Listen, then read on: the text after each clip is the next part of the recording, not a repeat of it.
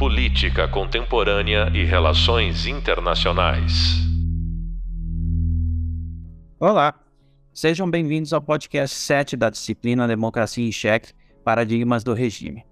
Eu sou o professor Caio Barbosa e no podcast de hoje nós vamos falar sobre o 8 de janeiro de 2023 no Brasil, um tópico que está relacionado ao tema 4 desta disciplina. Bom, nesse podcast eu vou puxar a sardinha para o meu lado, porque tem muito a ver com o que eu pesquisei no doutorado. Como vocês devem saber bem, né, o dia 8 de janeiro de 2023 foi um dia, no mínimo, peculiar na história do Brasil. Uma semana após a posse de Lula para o seu terceiro mandato como presidente, apoiadores de Bolsonaro organizaram uma insurreição uh, de forma suspeita, praticamente passaram por cima de um número pequeno de, de policiais e simplesmente invadiram os prédios dos três poderes em Brasília. Né? O Palácio do Planalto, o Congresso Nacional, o Supremo Tribunal Federal, todos eles foram depredados. Os manifestantes destruíram vidros, alagaram tapete, roubaram, danificaram obras. Tudo isso enquanto filmavam descontraídos e orgulhosos né, da, da, daquela traquinagem, achando que estariam fazendo uma revolução. E tudo isso exatos dois anos e dois dias depois da tentativa de invasão, de invasão ao Capitólio nos Estados Unidos para tentar reverter o resultado da eleição por lá. No fim, não foi uma revolução, foi sim uma tentativa de golpe, não foi algo espontâneo, mas planejado, embora de certa forma desastrado. Mas como que nós chegamos a esse ponto? No Brasil, que era visto como tendo uma das democracias mais sólidas da região. De repente se vê nessa situação, o mundo inteiro chocado com as cenas de violência e zombaria dos manifestantes. Mas vamos voltar 10 anos atrás no tempo para tentar identificar né, esses primeiros passos no surgimento de uma direita cada vez mais radical no cenário político brasileiro. Vamos voltar então para 2013, mais especificamente junho de 2013. Muitos de vocês devem ter acompanhado, no mínimo na TV, é, talvez alguns chegaram a participar de fato, né? Mas em junho de 2013, nós tivemos algumas das maiores manifestações populares na história do Brasil, em um evento histórico que também ficou conhecido como as Jornadas de Junho de 2013. Vamos lembrar o contexto, né? O Brasil estava bem, a Dilma Rousseff era presidente e ela tinha um elevado índice de popularidade na época, a economia estava crescendo, menos do que antes, mas ainda no ritmo né, respeitável. Havia estabilidade no país, emprego, o país ainda surfava nos benefícios dos primeiros mandatos do Lula, com a renda crescente, programas sociais turbinados, etc. E mais do que isso, o Brasil estava prestes a ser a, a, sede da Copa das Confederações. É, no ano seguinte seria a sede da Copa do Mundo. E em 2016 seria a sede das Olimpíadas. É, quer dizer, o Brasil estava com tudo. É, mas, de repente, bastou uma pequena fagulha, ou melhor, 20 centavos, para o país pegar fogo. Então, recapitulando, o que, que aconteceu, né? O então prefeito de São Paulo, Fernando Haddad, do PT, anunciou um aumento das passagens de ônibus da cidade de R$ 3,00 para R$ 3,20, um aumento que seria acompanhado pelo metrô e os trens metropolitanos de São Paulo. Algo semelhante ocorreu em outras cidades, mais para o começo do ano, e já tinha é, alguns protestos nessas cidades com relação a isso. E aí um, um grupo de esquerda, é, conhecido como Movimento Passe Livre, né, ou MPL, que defendia pautas como transporte público gratuito e de qualidade para a população, ele começou a organizar protestos contra esse aumento de tarifas em São Paulo. Não era a primeira vez, já teve em outros anos, né? Uh, sem muito sucesso, mas sempre chamava atenção. E, bom, e como eu falei, é, apesar de haver protestos em outras cidades, né, São Paulo, como a maior cidade, o maior centro financeiro do país, sempre acabava chamando mais atenção. E o que ocorreu, também ocorria outras vezes, mas acho que dessa vez saiu um pouco do controle, é que esses protestos eles eram muito reprimidos, né, duramente reprimidos pela polícia militar. E dessa vez foram reprimidos mesmo num grau assim totalmente desproporcional, né? A cada novo ato, maior era a repressão, mas também era maior a, manifestação seguinte.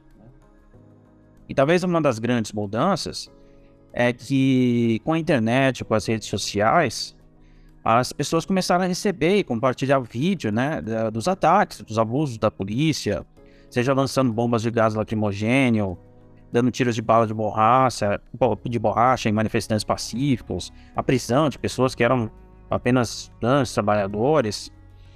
É, claro, até, até aquele momento, uma boa parte da cobertura da imprensa era bem negativa, sempre destacando a baderna, os vândalos, né? É, mas vamos ressaltar também que a população não estava muito satisfeita com esse aumento de tarifa, porque né, ninguém quer pagar mais. E com o passar dos dias, é, é, a população foi começando a apoiar um pouco os movimentos, né? Começou a se revoltar com o que estava vendo, né? Porque era uma pauta legítima também, né? Até que no dia 13 de junho, é, uma jornalista da Folha de São Paulo, né, cobrindo a manifestação, ela sofreu um tiro de bala de borracha no olho. Então já, já vi uma revolta um pouco com a, com a violência policial, mas dessa vez foi muito chocante, né? Uma jornalista que cujas imagens assim, é, com o olho sangrando, assim, é, é, circularam pelas redes e isso deixou as pessoas assim chocadas, enfurecidas. Naquele mesmo dia, é, o, o, José Luiz Dateno, né, jornalista é, que apresentava seu, seu programa de TV, menos programas sensacionalistas, né, ele fez uma enquete com, com os telespectadores com a seguinte pergunta: Você é a favor de protesto com baderna? Então é uma pergunta bem tendenciosa, porque ele não esperava que o sim ganha de, de lavada, o que deixou ele atordoado. É, então, ao longo dos dias, apesar mesmo da, dessa narrativa da imprensa, a população começou a se revoltar também com o que, que, que estava vendo e passou a apoiar os movimentos, né? É, eu acho que esse último episódio da jornalista recebendo um, tiro de bala de borracha no olho foi a gota d'água, né? É, a revolta foi geral, né? Então acabou gerando uma sensação de dever muito grande nas pessoas, mesmo de quem não costumava ir em protestos, que deveria ir também. E eu lembro muito bem, eu saí naquele fim de semana e todo mundo que você conversava, oh, segunda eu vou, hein? Segunda eu vou. Não, não tem como não ir, passou dos limites. Então essa indignação gera uma coragem nas pessoas de, de ir nos, nos protestos. E de fato, no dia 17 de junho, uma segunda-feira, é, não só São Paulo, mas Rio de Janeiro, várias outras capitais, tiveram manifestações enormes. Assim. É, naquela época eu estava fazendo, eu estava como aluno especial na USP, eu estava me preparando para entrar no mestrado. E eu fui para aula e eu vi uma mobilização enorme dos alunos para participar. Era assim, sair da aula e ir para manifestação. E, e, e, eu estava lá, eu acompanhei de perto é, é, nas ruas e, e, havia gente de todo tipo. Tinha gente, vi gente famosa, vi gente de todas as idades. E tinha cartaz sobre os 20 centavos, obviamente, mas tinha cartaz sobre tudo, né? Protestando sobre tudo, sobre a Copa, sobre educação, saúde, né? Que é, é, aquele lema que falava muito, né? Seguro, é, é, é, queremos educação e saúde padrão FIFA. Fala sobre segurança, corrupção. E a manifestação passava pelas ruas ali de São Paulo e as pessoas aplaudiam das janelas, balançavam a bandeira brasileira Aí vinham idosos na frente dos prédios saudar os manifestantes, os manifestantes aplaudiam de volta, é, as pessoas cantavam, cantavam hino nacional enquanto marchavam. Foi um movimento lindo, catártico, né? É, e passou algo ser tão grande, né? Que é, é, passou a ocorrer todo dia, né? Depois disso, todos os dias tava, tava acontecendo essas manifestações, é, todos os dias parando a cidade, sai do controle, né? E, e, também foi nesse período que, é, que surgiu uma das imagens mais marcantes de junho de 2013, que foi a imagens de manifestantes no topo do Congresso Nacional, vibrando, balançando bandeiras, né? É... E, bom, alguns aspectos já podem começar a soar familiar com relação às manifestações de bolsonaristas, vocês notarem, né? Pois é. Bom, mas apesar de todo o cenário cor-de-rosa que eu pintei antes, né, de que o Brasil estava às mil maravilhas, a realidade é que havia algumas insatisfações latentes na sociedade que simplesmente extravasaram naquele momento. Havia incômodo com a corrupção que existia no governo, né? Havia uh, o incômodo com os gastos exorbitantes na organização da Copa do Mundo das Olimpíadas, em, enquanto o país ainda sofria com é, serviços públicos precários, especialmente na saúde, educação. Havia uma direita, né, é, uma, uma, direita nova que já se articulava nas redes sociais e que cada vez era mais estridente na sua oposição a hegemonia do PT na política, né? Porque já, é, já era o terceiro mandato petista, né? Com o primeiro de Dilma. Então eles buscavam uma alternativa que os representasse. É, eu iria além, pessoalmente. Eu acho que, que tem algo. Um, tem um lema das sufragistas uh, americanas que dizia o seguinte: é, queremos pão, mas rosas também. Quer dizer, é, é verdade que o Brasil ele tinha melhorado muito nos últimos anos, né? As pessoas conseguiram ter acesso ao básico, é, mas isso não, não significa que as pessoas ficaram satisfeitas, elas queriam mais, né? Elas queriam ter uma vida mais digna, um país mais bem organizado, menos roubalheira, menos violência, mais serviços públicos de qualidade. Havia até uma frase que dizia né, que a vida do brasileiro ela melhorou da porta de casa para dentro, mas não da porta de casa para fora, né? Ou seja, não bastava pão, né? A população queria rosas também. E, e, e nesse contexto é, é, é, interessante destacar duas coisas. Você, havia um, você tinha um governo de esquerda, né? Mas junho de 2003 foi capitaneado também por um grupo de esquerda. Então você teve esse contraste. É, de um lado, uma esquerda mais antiga e tradicional, né, que era o PT, é, que estava ali no poder e não digeriu aquilo muito bem, né? É, acho que até hoje eles não, não, não, digeriram muito bem. Eles enxergaram uma certa ingratidão da população é, por tudo que o PT tinha feito, tudo que o governo tinha feito. Inclusive embarcaram em teorias de conspiração sobre envolvimento internacional naqueles protestos. Enfim, não lidaram, não lidaram bem. E por outro lado, você tinha essa nova esquerda, né, é, representada pelo MPL, que era jovem, não alinhada, né, tinha qualquer sentimento de que devia alguma coisa uh, ao partido no poder. E além de tudo, eles tinham uma organização horizontal, né, não tinha líderes, né, é, tudo era decidido no consenso. E eles tinham uma pauta única, que era passe livre. Eles não tinham um projeto de país, uma luta maior, né? Nem pelo socialismo, não, nada disso. A luta deles era transporte público, ponto. Né? Especificamente a implementação de tarifa zero, a tarifa zero nos ônibus das cidades. Depois de dias de manifestações diárias, né?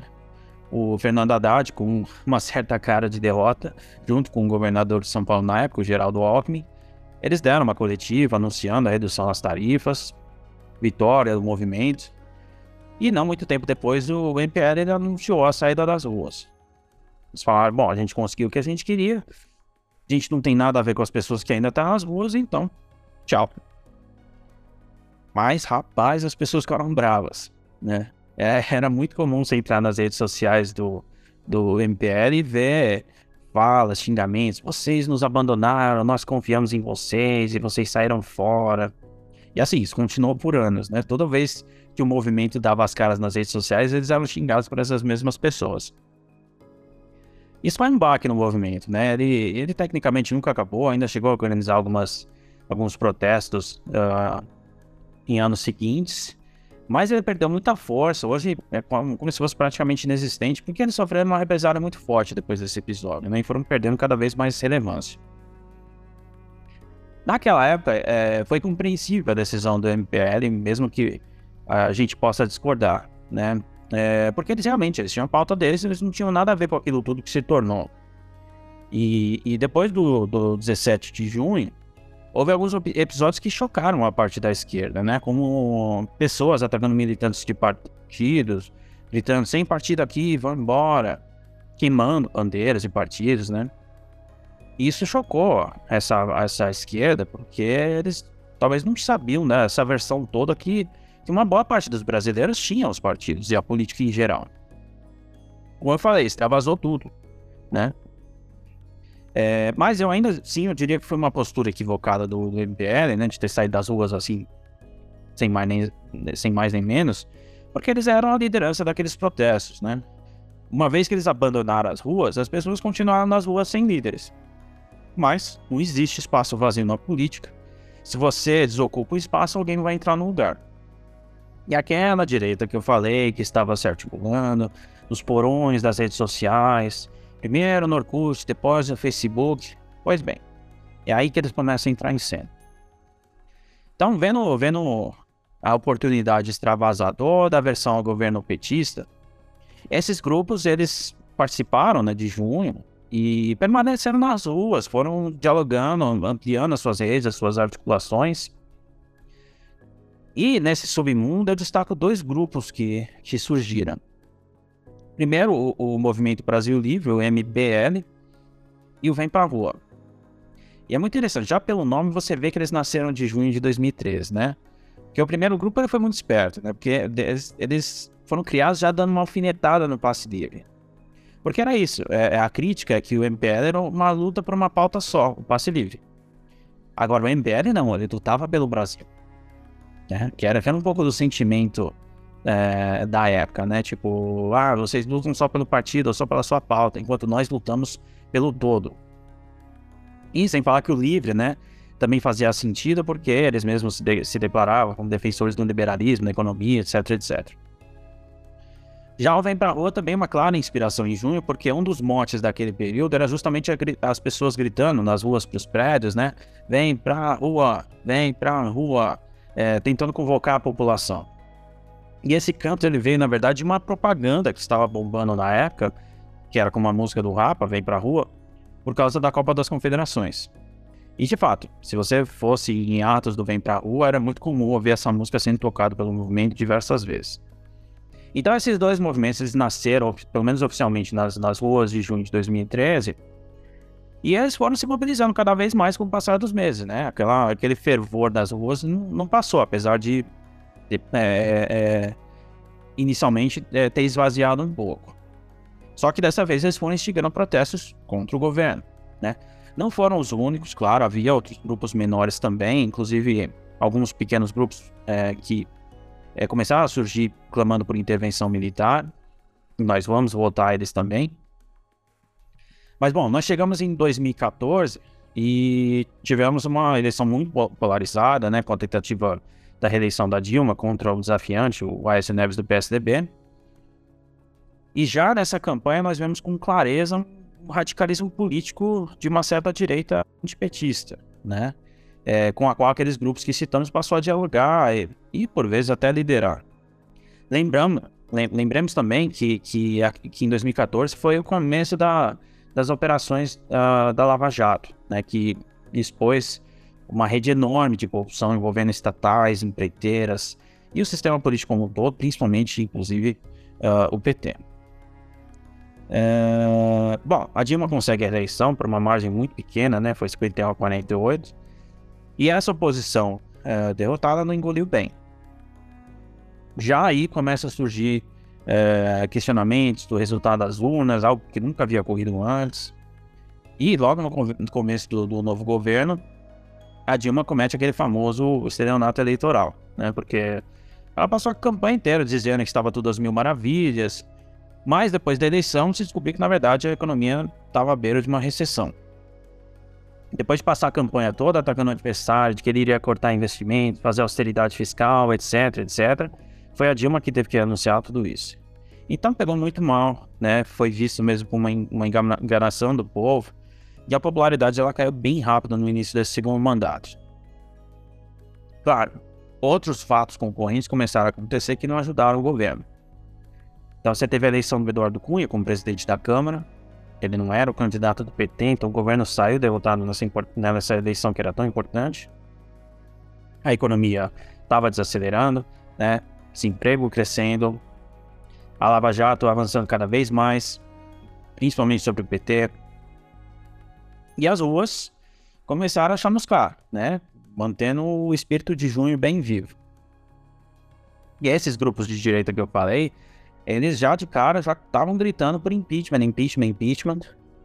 E no começo o sistema político, o mercado, era ainda tudo meio, ah, não tem clima para impeachment, não tem clima da, da, da Dilma é, para justificar. É, mas a situação foi azedando cada vez mais, a popularidade do governo caindo cada vez mais, o governo perdendo cada vez mais controle do Congresso. A coisa foi escalando até que finalmente, em dezembro de 2015, o Eduardo Cunha decidiu dar abertura ao pedido.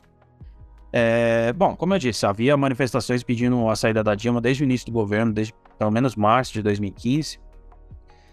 E nesse caldo de protestos exclusivamente de direita, né? É, novos grupos foram surgindo com maior e menor destaque, né? Você tinha revoltados online, que eram um puro suco de ódio na internet. Mas os que mais se destacavam, né? Eram mesmo esses que haviam surgido, a, a, a surgido ali em junho, que era o MBL Vem Pra Rua. O MBL chegou a organizar uma marcha pela liberdade, eles marcharam até Brasília para pedir pro, pro Eduardo Cunha abrir impeachment. Em vez, não deram paz ao governo. E depois que se iniciou o processo em dezembro de 2015, aí passaram a ter grandes protestos a favor. E com a virada do ano para 2016, é, você ainda tinha o contexto das investigações estarem partindo para cima do Lula, né, que é a figura central do PT. O governo cogitou e tentou mesmo depois colocar o Lula como ministro da Casa Civil. Teoricamente, a, a ideia era ajudar o governo Dilma, né, para não cair, mas isso foi visto também como uma forma de dar foro especial para o Lula e impedir que ele fosse julgado em primeira instância pelo juiz Sérgio Moro, né, que era ali uma celebridade é, já com, com a Lava Jato.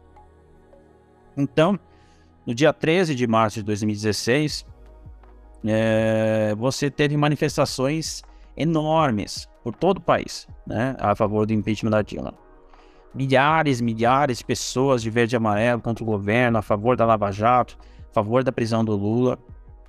Foram protestos muito grandes mesmo, é, certamente um dos maiores da história do Brasil. Os organizadores dizem que é maior, mas isso é controverso. E com esse apoio popular, o destino da Dilma ficou selado mesmo. É, ela sofreu impeachment e deu caminho para assumir o vice Michel Temer. Bom, o, o Michel Temer foi apoiado por esses grupos para tomar posse. Então, no começo, ele foi poupado, uh, no geral, da ira desses, desses grupos. Mas isso não significa que os protestos acabaram. Teve protestos também durante o governo Temer, muitas vezes com foco em outros temas, né? Como é, contra o senador Renan Calheiros, é, um apoio reiterado à Lava Jato, algo que foi chamado das 10 medidas contra a corrupção foi um projeto criado por membros do, do Ministério Público Federal, tendo uma, como uma das lideranças o Deltan Dallagnol, né, que era o procurador que ficou famoso também durante a Lava Jato. E é importante ressaltar que, que no caso dessas manifestações de impeachment, é, alguns outros grupos foram surgindo e crescendo, ganhando mais, mais destaque. Então, vou citar, por exemplo, nas ruas, é, que é ligado a a, que se tornou depois deputada, a Carla Zambelli. Você tem o Direita São Paulo, é, o Movimento Avança Brasil, Movimento Direito Digital, é, Movimento Brasil Conservador.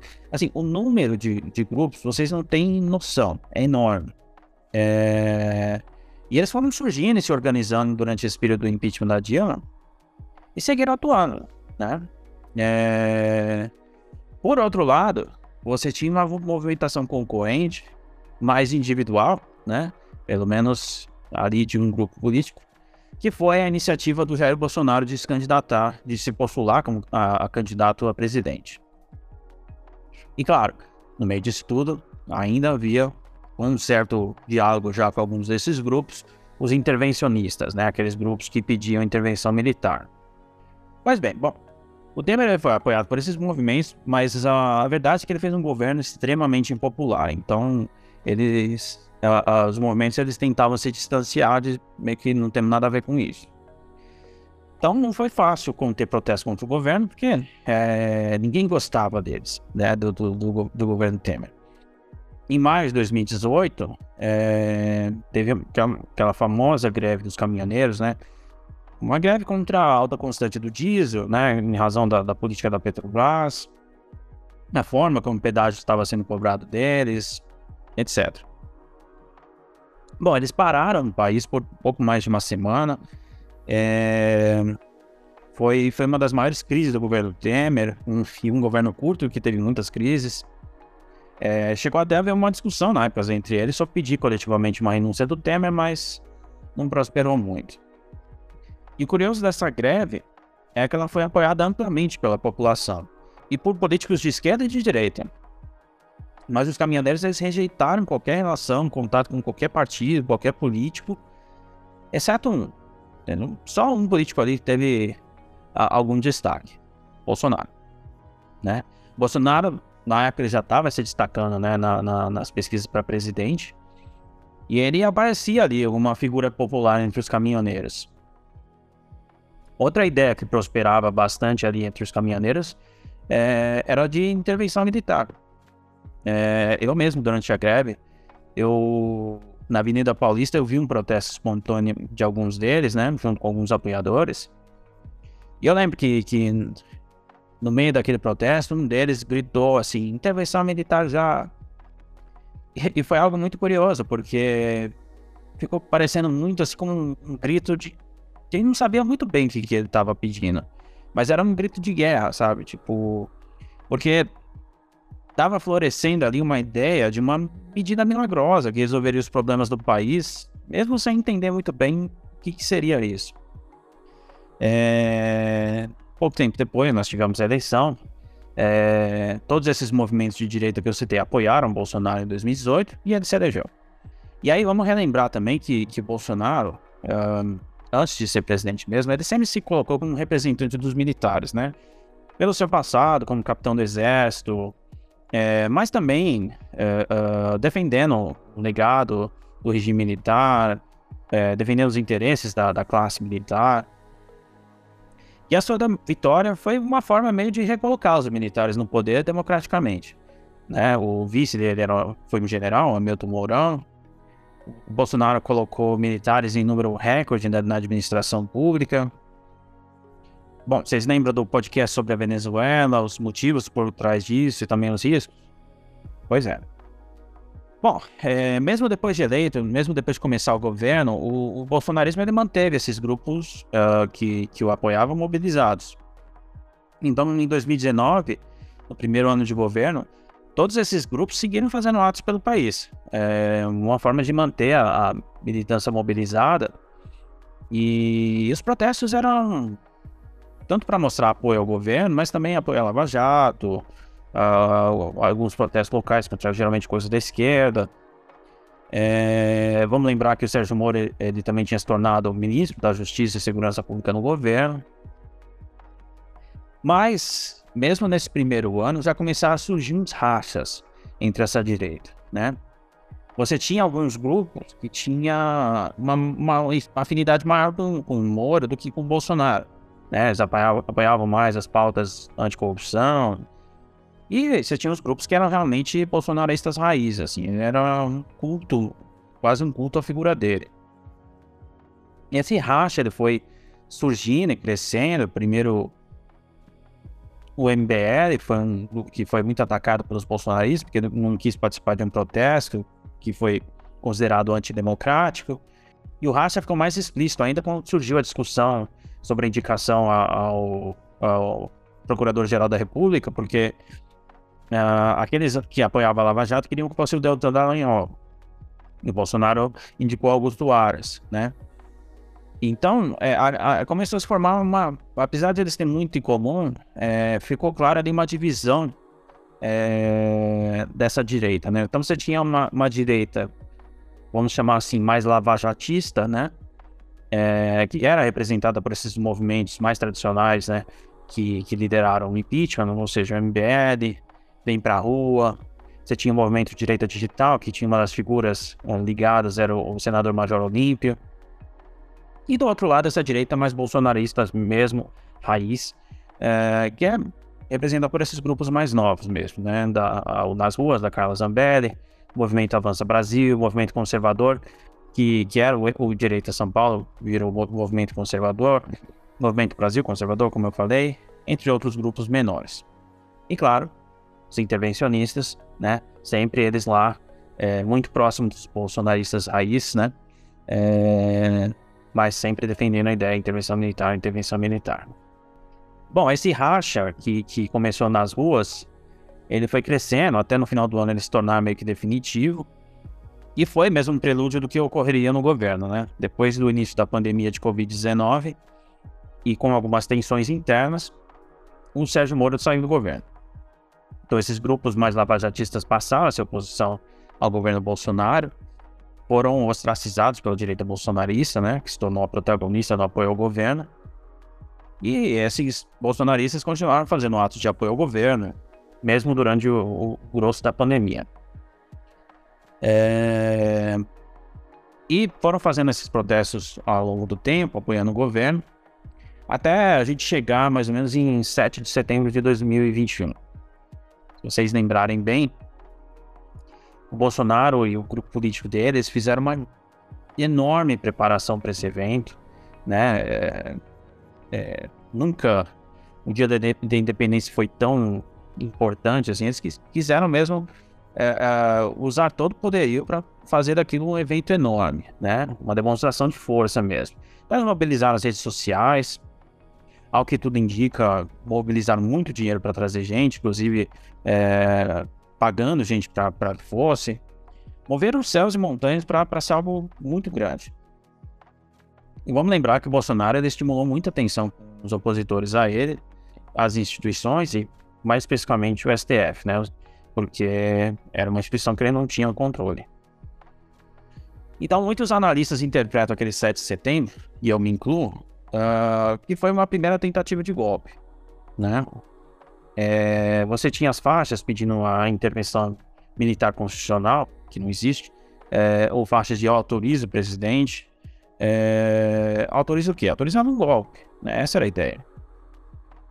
E foi um golpe que não se concretizou, provavelmente porque Bolsonaro não conseguiu mobilizar a quantidade de pessoas que ele gostaria.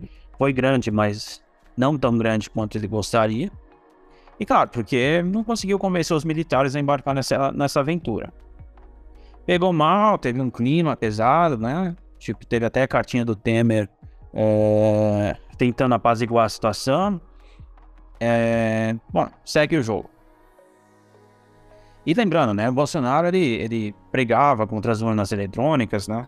É, sempre tentando colocar em dúvida o, o, sistema eleitoral, porque, bom, ele tinha medo do que poderia acontecer na reeleição, né? Então ele queria se vacinar no caso de uma eventual derrota, né?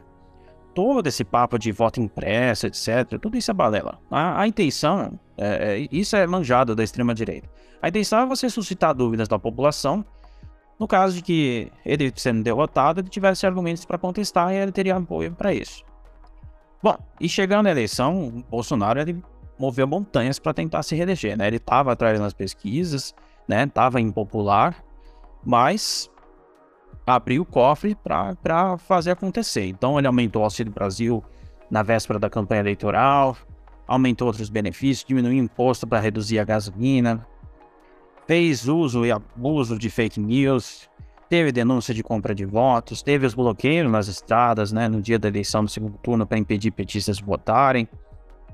Bom, com tudo isso, mesmo assim, Bolsonaro perdeu a eleição por uma pequena margem, né? Mas com tudo isso ele perdeu, que até explica um pouco da, da depressão dele a, após a derrota, né? Que nem, nem mostrou as caras. Mas mesmo com essa derrota, a verdade é que e, e essa, essa, esse desaparecimento do Bolsonaro, o bolsonarismo se manteve muito ativo para tentar reverter o, o resultado. Todo aquele movimento de pessoas indo acampar na frente dos quartéis, isso foi arquitetado, não foi algo espontâneo. Né? Não foi as pessoas simplesmente acordaram, não, eu vou pro quartel. Isso é algo que foi disseminado né? na, na, na uh, nas redes sociais, nos grupos de WhatsApp, Telegram, né? É, você não sabe de onde vem, mas é algo coordenado, né?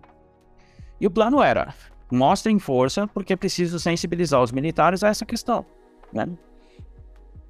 E de fato, havia uma parte significativa dos militares uh, que apoiavam um golpe, né? Não de todos, mas uma parte realmente defendia essa ideia.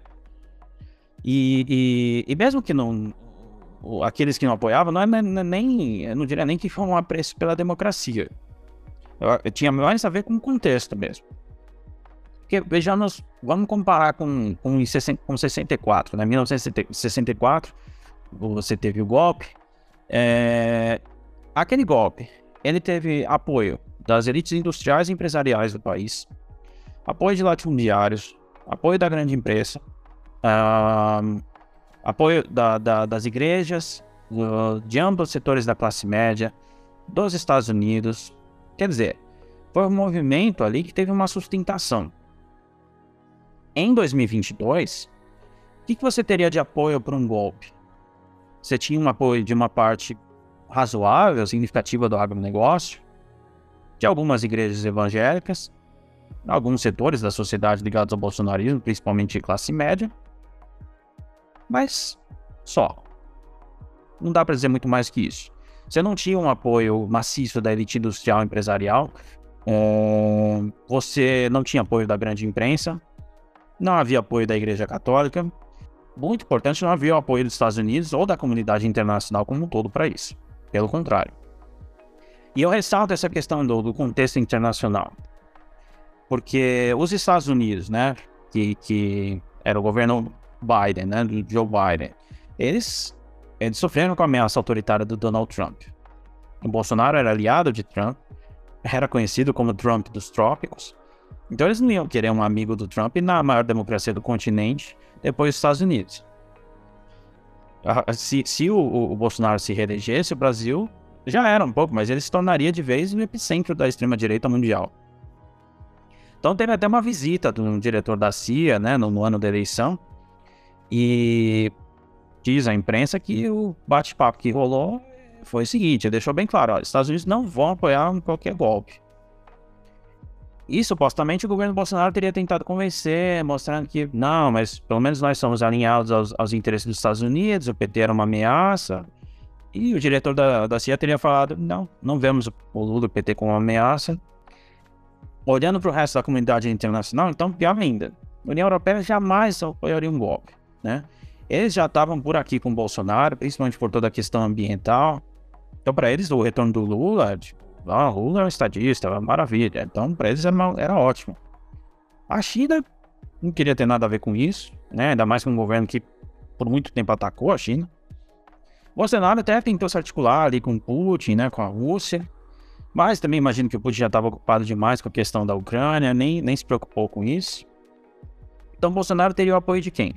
Da Hungria? Talvez mais alguns gatos pingados? Arábia Saudita, quem sabe? Então essa, essa fala ficou até, ela foi expressa até pelo General Mourão, depois por uma fala vazada do, do comandante das Forças Armadas, né, Tomás Paiva, é, indicado no começo do governo Lula, é, meio que dizendo, bom, a gente pode até não gostar do resultado, mas tem que aceitar, não tem que fazer, porque qualquer tentativa de golpe ia isolar o Brasil, não ia ser sustentável, então não tem como fazer.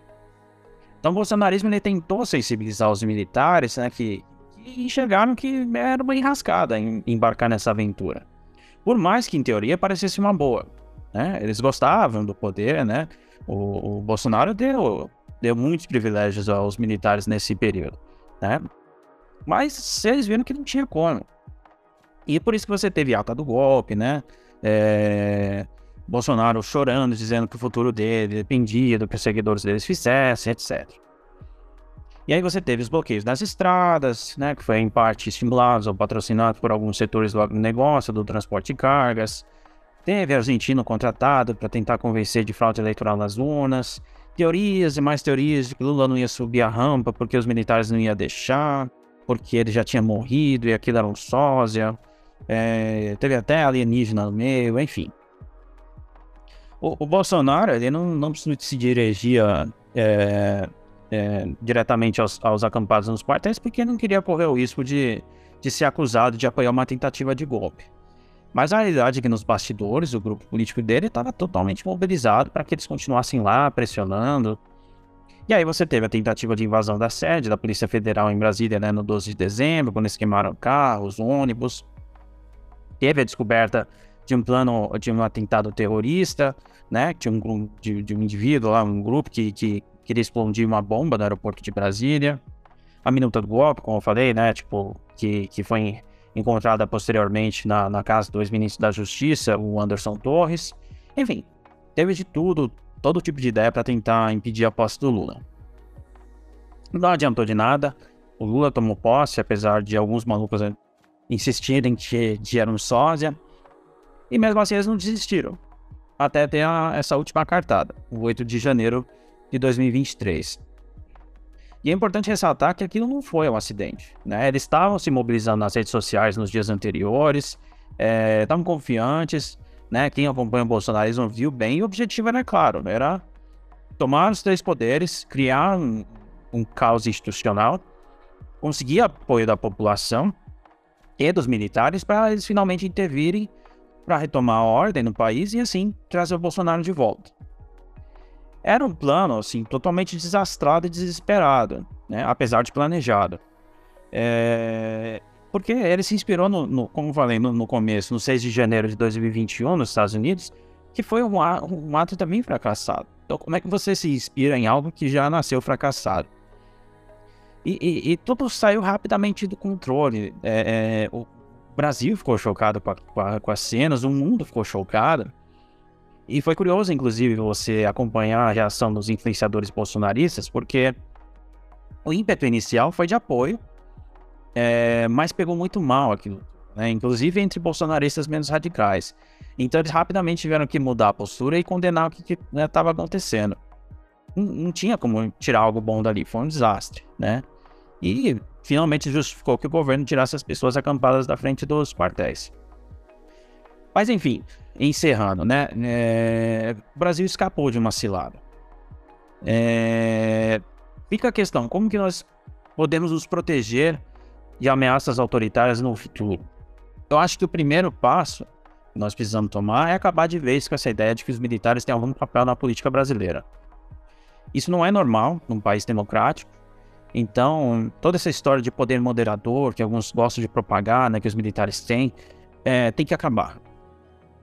E o segundo ponto que eu traria é que nós, é, nós temos hoje uma sociedade muito polarizada, né? É, o setor bolsonarista foi muito radicalizado.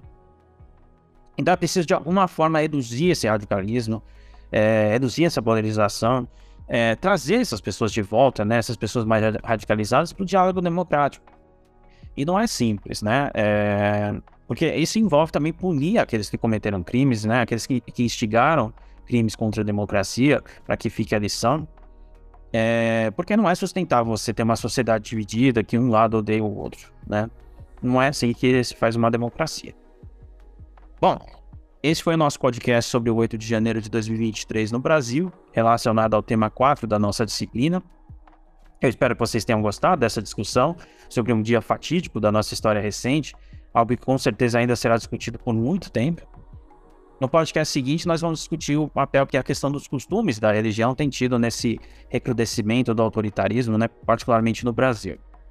Lembrando também que vocês encontram uma discussão mais ampla do tema atual dos nossos, nos nossos hubs visual de leitura. Eu sou o professor Caio Barbosa e desejo bons estudos para todos vocês. Até a próxima. Política Contemporânea e Relações Internacionais.